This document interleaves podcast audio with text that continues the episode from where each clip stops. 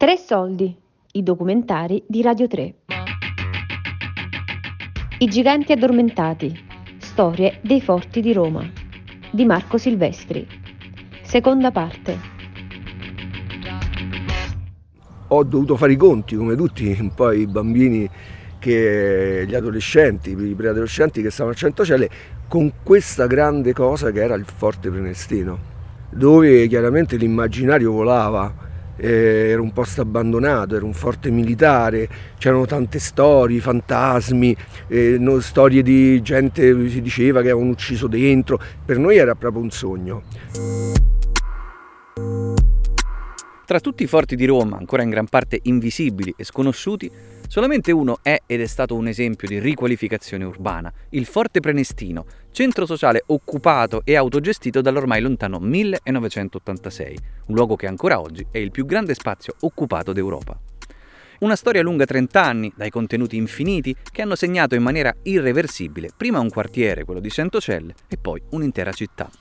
Ogni anno al suo interno hanno luogo eventi di rilievo internazionale che coinvolgono artisti da ogni parte del mondo e che rendono il Forte Prenestino il perfetto esempio di quello che McLuhan definiva villaggio globale. Entrare qui e vivere il forte è un'esperienza unica, a partire dai graffiti che ricoprono la prima galleria appena ci si lascia alle spalle il ponte levatoio. Ho raccolto alcune testimonianze di chi ha occupato questa fortezza quella notte del primo maggio di 34 anni fa ma anche di chi lo ha reso negli anni, quello che è ancora oggi, un modello e un esempio di autogestione e di produzione culturale dal basso. Sono le voci di Gianni, Francesca, Ciccio, Sergio, Peppe, Aurelia e Nico.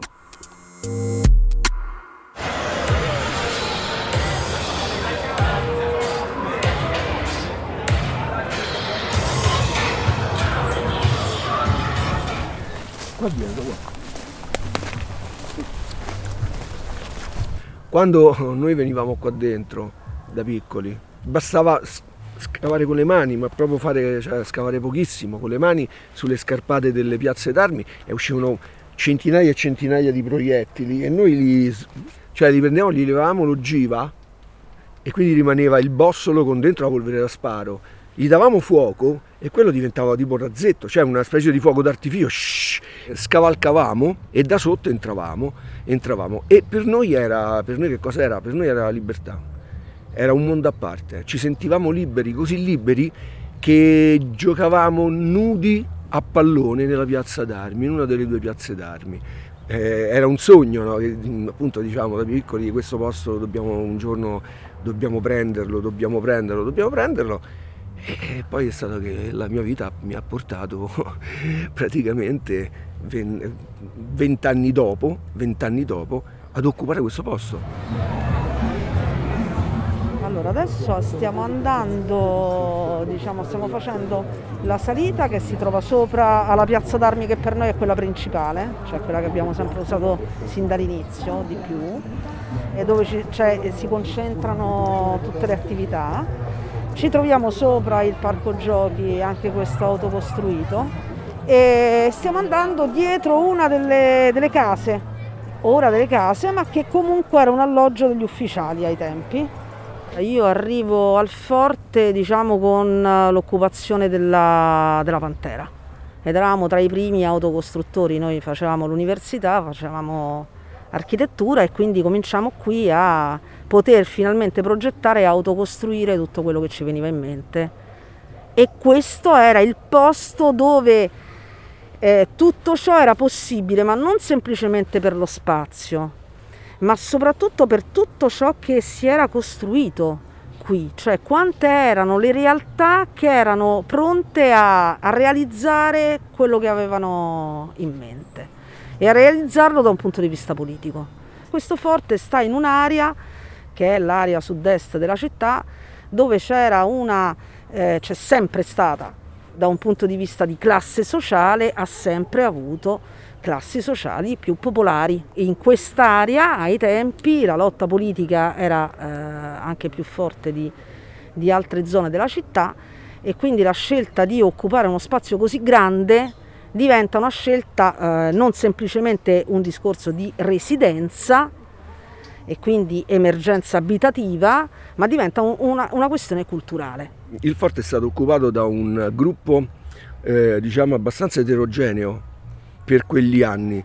La base forte di questo gruppo erano un gruppo di, di militanti e militante eh, che venivano dagli anni 70 e quindi da una stagione cupa da una stagione che mh, dire, eh, aveva segnato dire, un, un, un, clima di paura, di diffidenza rispetto a qualsiasi cosa di diverso che si dimostrasse. Tutto era tacciato di terrorismo, eh, mh, l'agibilità politica era veramente eh, ridottissima in noi c'era una voglia pazza di invece di rompere questo accerchiamento, di ritornare nelle strade, di riprenderci degli spazi per poter riniziare nuovamente da un altro concetto, da un concetto di aggregazione.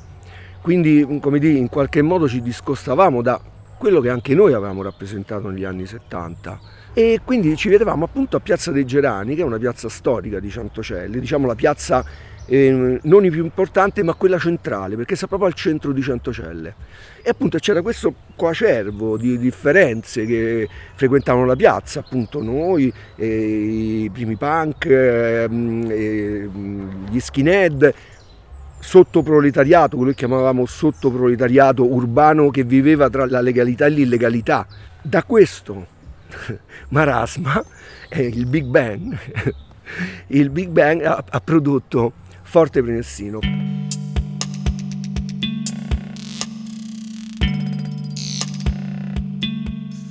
La prima occupazione fu L'hai visto quinto a Valmenaina che fu fatta l'8 marzo dell'86.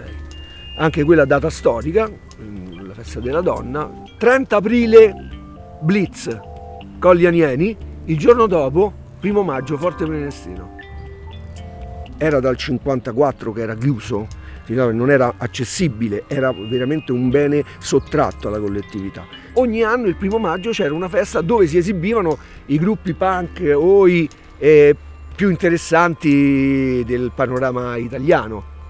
Una festa che veniva fatta nel piazzale antistante il forte, quindi fuori dal forte. Erano feste che raccoglievano migliaia e migliaia di persone, eh? cioè 3.000, 4.000, 2.000, 3.000, a testimonianza di quanto c'era necessità di rimettere in moto certi meccanismi. Il primo maggio del 1986 abbiamo occupato. Poi il primo maggio è un giorno legato, non immagina la festa del lavoro, le feste operai, solo che noi eravamo contrari al lavoro, al lavoro salariato, non al lavoro come necessità umana di svolgere delle attività ma come lavoro salariato, per cui noi non ci riconoscevamo in quella festa del lavoro, non volevamo festeggiare un lavoro che ci rendeva schiavi, quindi cosa, in modo provocatorio facemmo la festa del non lavoro, il primo maggio.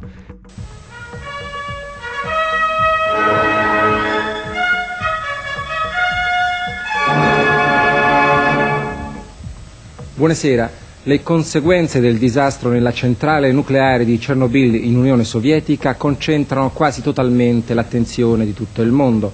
Allora, Chernobyl è stato il 27 aprile, 27 aprile del 1986.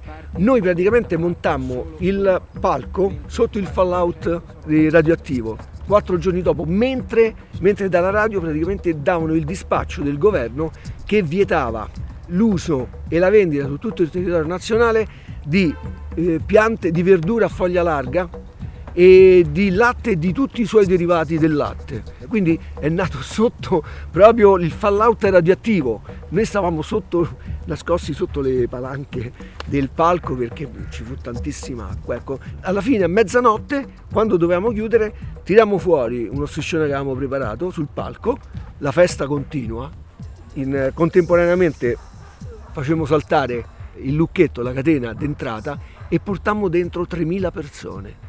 E, e così è cominciata la storia di Forte Prenestino.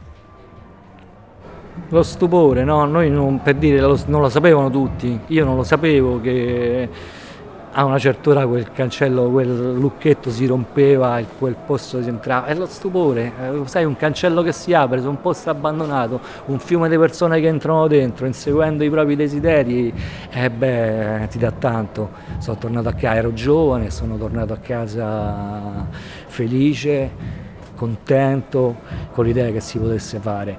Non siamo più quelli di prima, per dire in questi 35 anni la gente è cambiata, non è che si, si abbiamo tutti 60 anni, c'è chi ha 17 anni mo e che convive con chi ce n'ha 60, magari i desideri, i bisogni, eh, i tentativi sono diversi perché chi ha 60 anni magari alcune cose già le ha sperimentate e fatte, però appunto si, si cerca sempre una sintesi. Questo qui è un posto che è stato concepito per non far entrare, quindi dal punto di vista diciamo delle occupazioni è un posto ideale.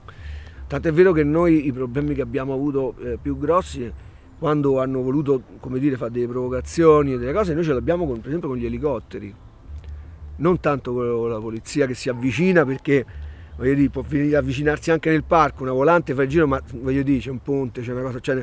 ma invece qui si abbassano fino a 10 metri d'altezza, ti fanno foto, l'hanno fatto tantissime volte nel tempo, l'hanno fatto tantissime volte poi in certi momenti di più, in altri di meno chiaramente, però ecco diciamo che gli elicotteri sono quelli che usano per sorvegliare questo posto. Cioè è stato un luogo propulsivo culturalmente in tutti gli anni 90. Eh, lo è ancora oggi in un'altra formula perché adesso diciamo, la realtà dei social media rende tutto molto più intangibile, mentre invece questo è un luogo assolutamente concreto, concreto e tangibile. Poi diciamo che è anche questo momento, no? di, questo momento proprio questo ah, vabbè, di Covid sì. non questo, aiuta no, perché è, è, ancora più implosivo da questo punto di vista. No? Innanzitutto, cioè la forza proprio di questo posto e perché ha colpito pure nell'immaginario forte è perché ogni persona di questo posto è diventato un creativo. Cioè non è che c'è stato come di gruppi di teatro che sono venuti da fuori, gruppi musei, no, no, si sono formati qui. Questo era quello che intendevamo. Quindi una ricomposizione anche tra, no, l'aspetto creativo e il politico, che dava un'immagine diversa alla politica. Quindi il Forte è sempre caratterizzato, chi lo conosce, anche in piazza, per stare in piazza nelle manifestazioni in un certo modo. Facemmo il primo corteo musicale, quello che poi diventarono le street parade.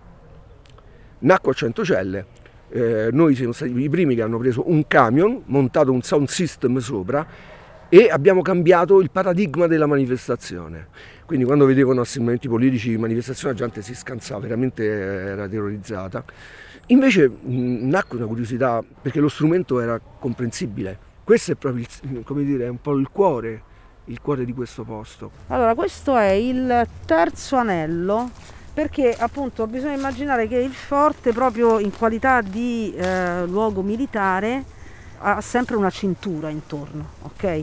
Qua siamo nel terzo anello, quindi nella parte diciamo più alta, qui c'è il fossato che gira, stiamo camminando effettivamente sopra quelle che erano i vari alloggi degli ufficiali. Quindi queste aggiunte di terra che servivano proprio a proteggere quelle, quegli spazi. Quando eh, tra l'altro eh, si è entrati qui, questo era fondamentalmente una discarica cioè noi mi ricordo che come, appunto, come gruppo di autocostruttori per esempio abbiamo liberato vari spazi e addirittura con, nella prima installazione che facemmo qui la facemmo proprio con materiali che avevamo recuperato mentre stavamo met- svuotando una delle sale.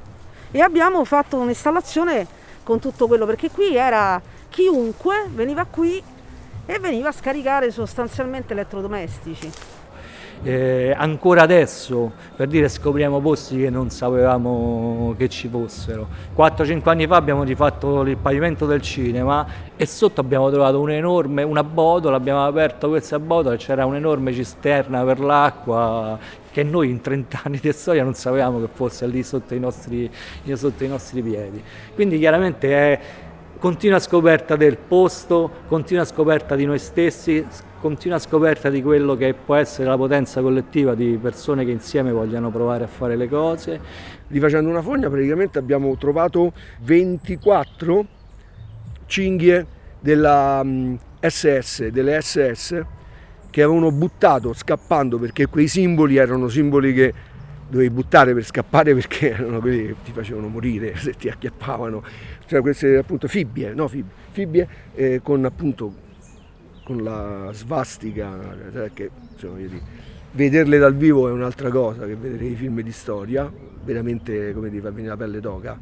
Adesso noi stiamo facendo la rampa per andare verso la piazza d'armi che noi, per noi è sempre stata la, la principale, quella di sinistra perché è quella dove abbiamo più le varie diciamo, attività di servizio. È anche sempre stato qui il palco principale.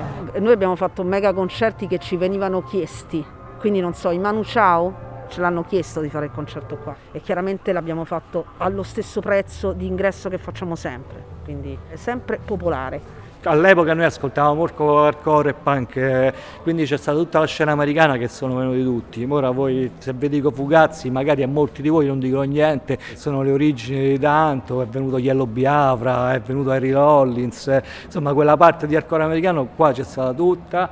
In 34 anni diciamo che ha, ha suonato tutto quello che si può avere del, panera, del panorama underground internazionale, non solo italiano. Il, il, meccanismo di entrata è stato quel connubio tra punk e reggae che alla fine degli anni 80, primi anni 90, ha generato gruppi come Bad Brains, per esempio. Una data fondante è il concerto di Mano Negra, per dire. Perché quel giorno lì invece di venire solo la solita gente sono arrivate fiumi e fiumi, migliaia di persone che hanno scoperto questo pozzo e noi abbiamo scoperto che si poteva fare, che potevamo parlare a un, a un pubblico più grande, anche perché di solito noi quando facciamo concerti eh, non sono tanto il concerto in sé, è importante perché è la nostra cultura, è quello che ci piace, ma è anche una maniera di veicolare dei, dei messaggi, di provare a mettere insieme eh, pezzi diversi, aprire discussioni, cercare di far nascere idee, piantare dei semi.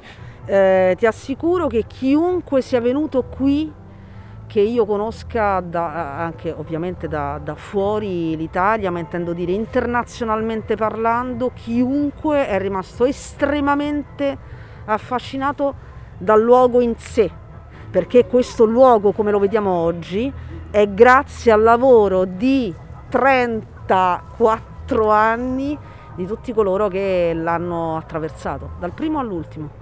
Il forte, il forte è chiaramente dire, molto molto diverso da quello che era, per fortuna.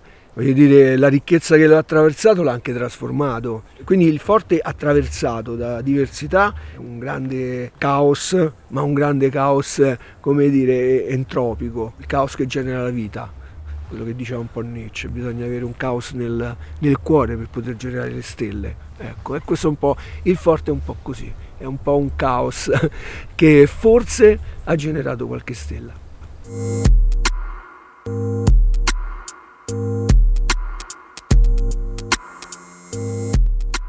I giganti addormentati. Storie dei forti di Roma. Di Marco Silvestri. Seconda parte.